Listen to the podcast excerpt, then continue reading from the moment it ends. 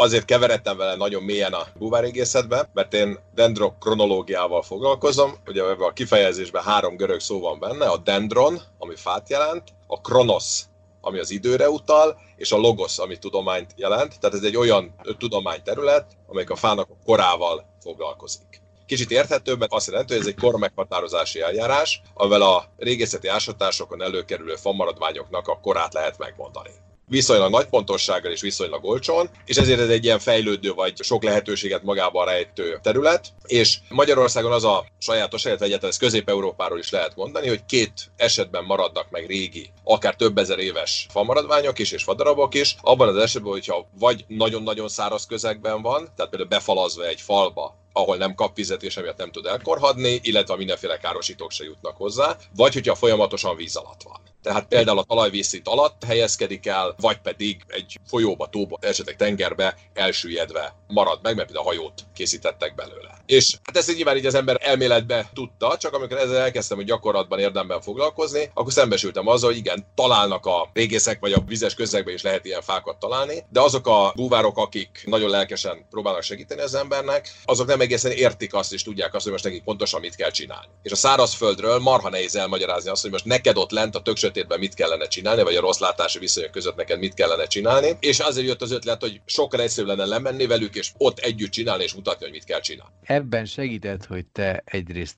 történész vagy, meg régész, és a vízilabdából nagyon komolyan tudsz úszni. Nem, én soha nem vízilabdáztam. Ez egy abszolút tévedés és kacsa, ezt tagadom. Valamennyire tudtam úszni, de egyébként az az úszni tudás, amivel az ember vagy egy átlag honpolgár rendelkezik, az a búvárkodásnál nem oszt és nem szoroz, mert teljesen más technikával kell mozogni a víz alatt és a vízben. Tehát nem úszunk mellúszásba, mint, vagy gyorsúszásba, mint ahogy az úszodában az ember csinálná. Nyilván valami kis minimális úszni tudás azért kell hozzá, de nyilván egy csomó mindent újra kellett tanulni, és akkor, amikor ezt az egészet elkezdtem, akkor azzal kezdődött, hogy részt vettem egy elméleti tanfolyamon, amihoz kapcsolódott egy gyakorlati rész is, ahol medencébe kellett mindenféle gyakorlatokat csinálni, és akkor utána jött az, hogy természetes vizekbe is először próbamerülések, és amikor az embernek van egy kis gyakorlata, akkor érdemi munkavégzést is lehet csinálni, és lehet dolgozni. Természetes víz, ugye ez egyrészt egy tó, ami áll, másrészt egy folyó, ami viszont sodor. Így van, épp ezt akartam mondani, hogy amiket egy fotókat lehet látni interneten, prospektusokba a búvárokról, azt az ember nyugodt lélekkel elfelejteti, mert ez a tengerekre, és főleg a trópusi tengerekre igaz.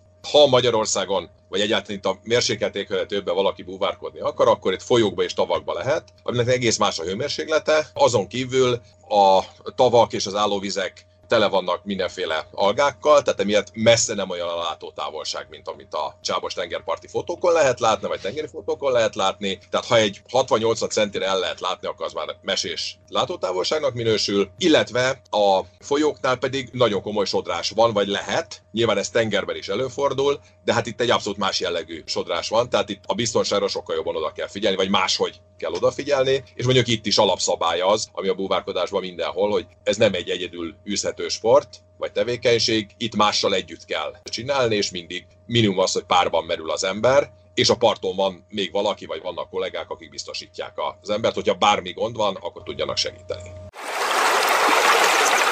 a régészeti felfedezés a víz alatt, akkor te most már tudsz buvárkodni, te magad vagy a régész. Akikkel együtt szoktunk dolgozni, van egy Argonauta víz alatti örökség védelemmel és kutatásra foglalkozó kutatócsoportunk, amelyikben vannak búvárok, tehát akik a, a búvár oldalról vannak a toppon, és vannak régészek, és mivel elég sokat dolgoztunk már együtt, azért az egymással való összecsiszolódás lezajlott, és így tudjuk, hogy ki hogy dolgozik, mire figyel oda, miben tud a másik neki segíteni.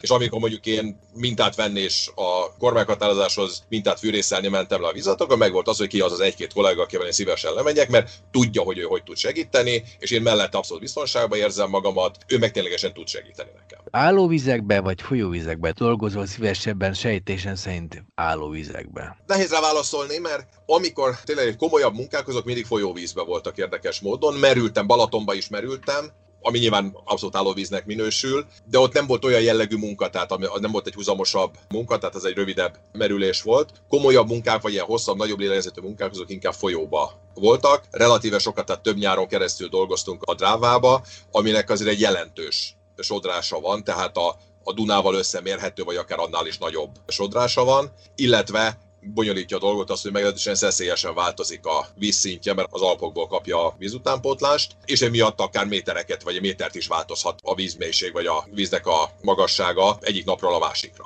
Ami nyilván megnehezíti és bonyolítja az embernek a munkáját. Maradjunk a drávánál. Mit kerestettek a drávában? A drávai történet az egy nagyon-nagyon izgalmas dolog volt. A 2000-es évek elején volt egy komolyabb asszály Magyarországon, amikor Dráva Tamási határába egy múzeumi kollega sétáltatta a kutyáját, vagy sétált, és a vízparton észrevett valamit. És hát mint vérbeli szakember odament, és egy török részkancsót talált, egy ilyen klasszikus részből készített, ívelt kiöntőjű kancsót, és hogy ott körülnézett, észrevett azt, hogy a vízbe is van valami. És akkor jelezte annak a réges kollégának, Tóth János Attilának, aki jelenleg a Ráckevei Attila Múzeumnak a munkatársa, hogy itt van valami a víz alatt. És akkor kocsiba vágtuk magunkat, elmentünk a Dráva partra, és megnéztük, hogy mi van, és akkor kiderült, hogy a, a víz közelében, vagy a vízpart közelében viszonylag sekély vízbe hajómaradványok vannak. Akkor két hajónak a maradványa, vagy három hajónak a maradványa látszott, ami mindenképpen egy idő, egy szép jövővel kecsegtető és szép perspektívával kecsegtető lelőhelynek ígérkezett, és akkor az Attila, mint a kutatócsoportnak a vezetője, megszervezte azt, hogy ott a következő szezonban, a következő nyáron egy érdemi kutatást lehessen csinálni. Mert a dolgot bonyolította az, hogy nem csak pénz meg szállás kell, tehát nem csak az ilyen logisztikai dolgokat kell megoldani, hanem ez határvíznek minősül, ugye a dráva fő sodorvonala a határ Horvátország és Magyarország között. Emiatt a határrendészeti hatóságokkal mind a két oldalon föl kellett venni a kapcsolatot, az egyszerűség kedvéért bevontunk horvát kollégákat is, osztrák kollégákat is, jött egy francia kollega is, és a végén még egy ír kollega is bejelentkezett, hogy ő is nagyon szívesen jön akár ingyen is segíteni, és gyakorlatilag egy ilyen nagy nemzetközi együttműködés keretébe kezdtük el vizsgálni ezt a lelőhelyet.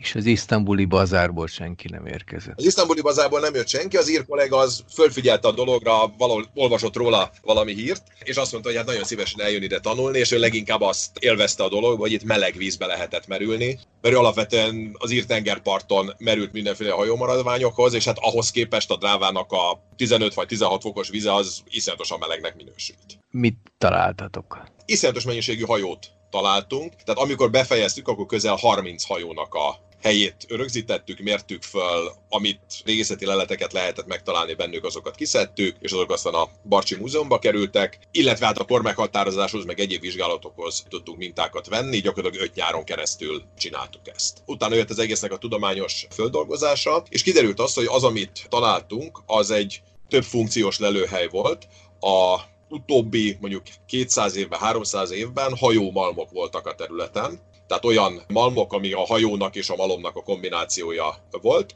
és a vízparthoz, vízparton ezen kikötötték, és hát az onnan lehullott malomkövek, meg idejévetével szemetek, régészeti leletek kerültek elő a vízből. Ez volt az egyik réteg, és alatta volt egy sok hajóból álló valami, ami utóbb kiderült, hogy egy ponton hídnak a maradványai voltak. Az 1500-as évek végén készített hajókból, 1590-es években vágták ki azokat a fákat, amiből ezeket a hajókat készítették, és valamikor az 1600-as évek elején, 10-es, 20-as években ott létezett egy hajóhíd, szorosan egymás mellé kötöztek hajókat, ezek ilyen egy nagy fatörzsből kivált úgynevezett bödön hajók voltak, és ezen keresztül működött egy pontonhíd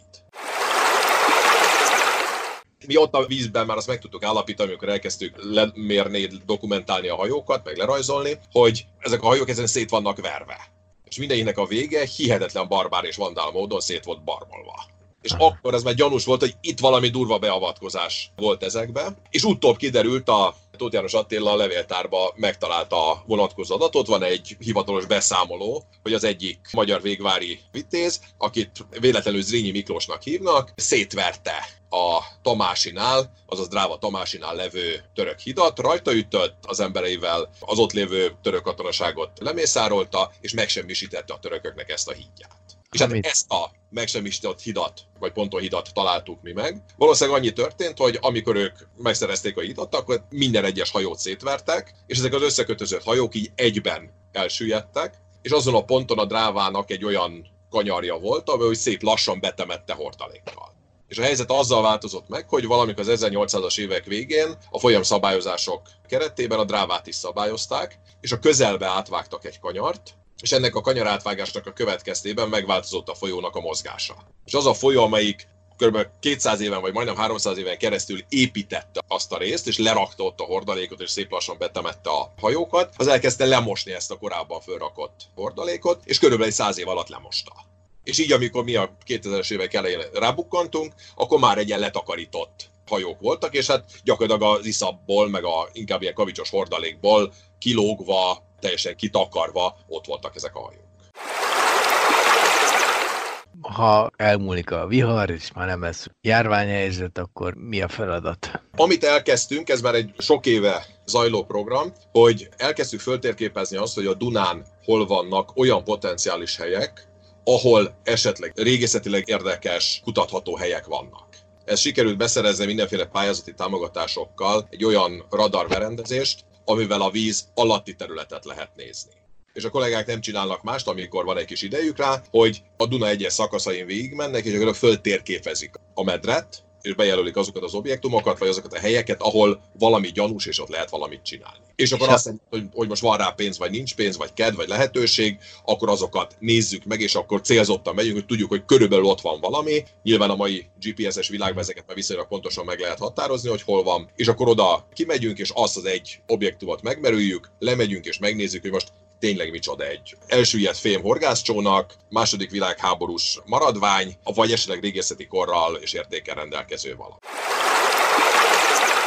Mondtad, hogy pályázatok útján nyertek támogatást. Ez egy örökség végül is, nemzeti örökség is lehet. Így van, ez egy ilyen nagyon furcsa és kicsit határterületen mozog ez a rész. Közelmúltig, tehát ugye a 2000-es évek elejé, 2005-2010 közötti időszakig igazából nem volt benne sem a magyar, sem az európai köztudatban az, hogy a víz alatt is vannak régészeti lelőhelyek. És valamikor 2000 után Európában elkezdődött egy olyan tendencia, nyilván ez itt alapvetően jogalkotási dolgot jelent, és jogalkotási folyamatot jelent, vagy ezekre a helyekre is terjesszék ki azokat a jogszabályokat, amik a régészeti lelőhelyeket védik Európa szerte.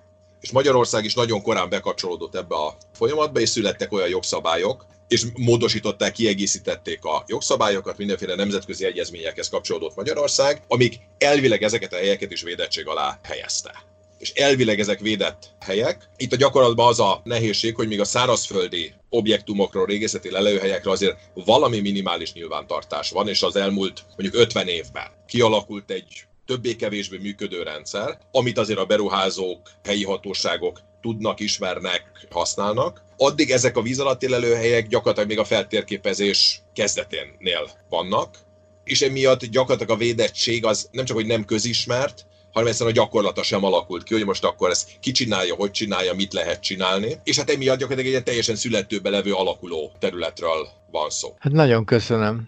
Első résznek jó volt.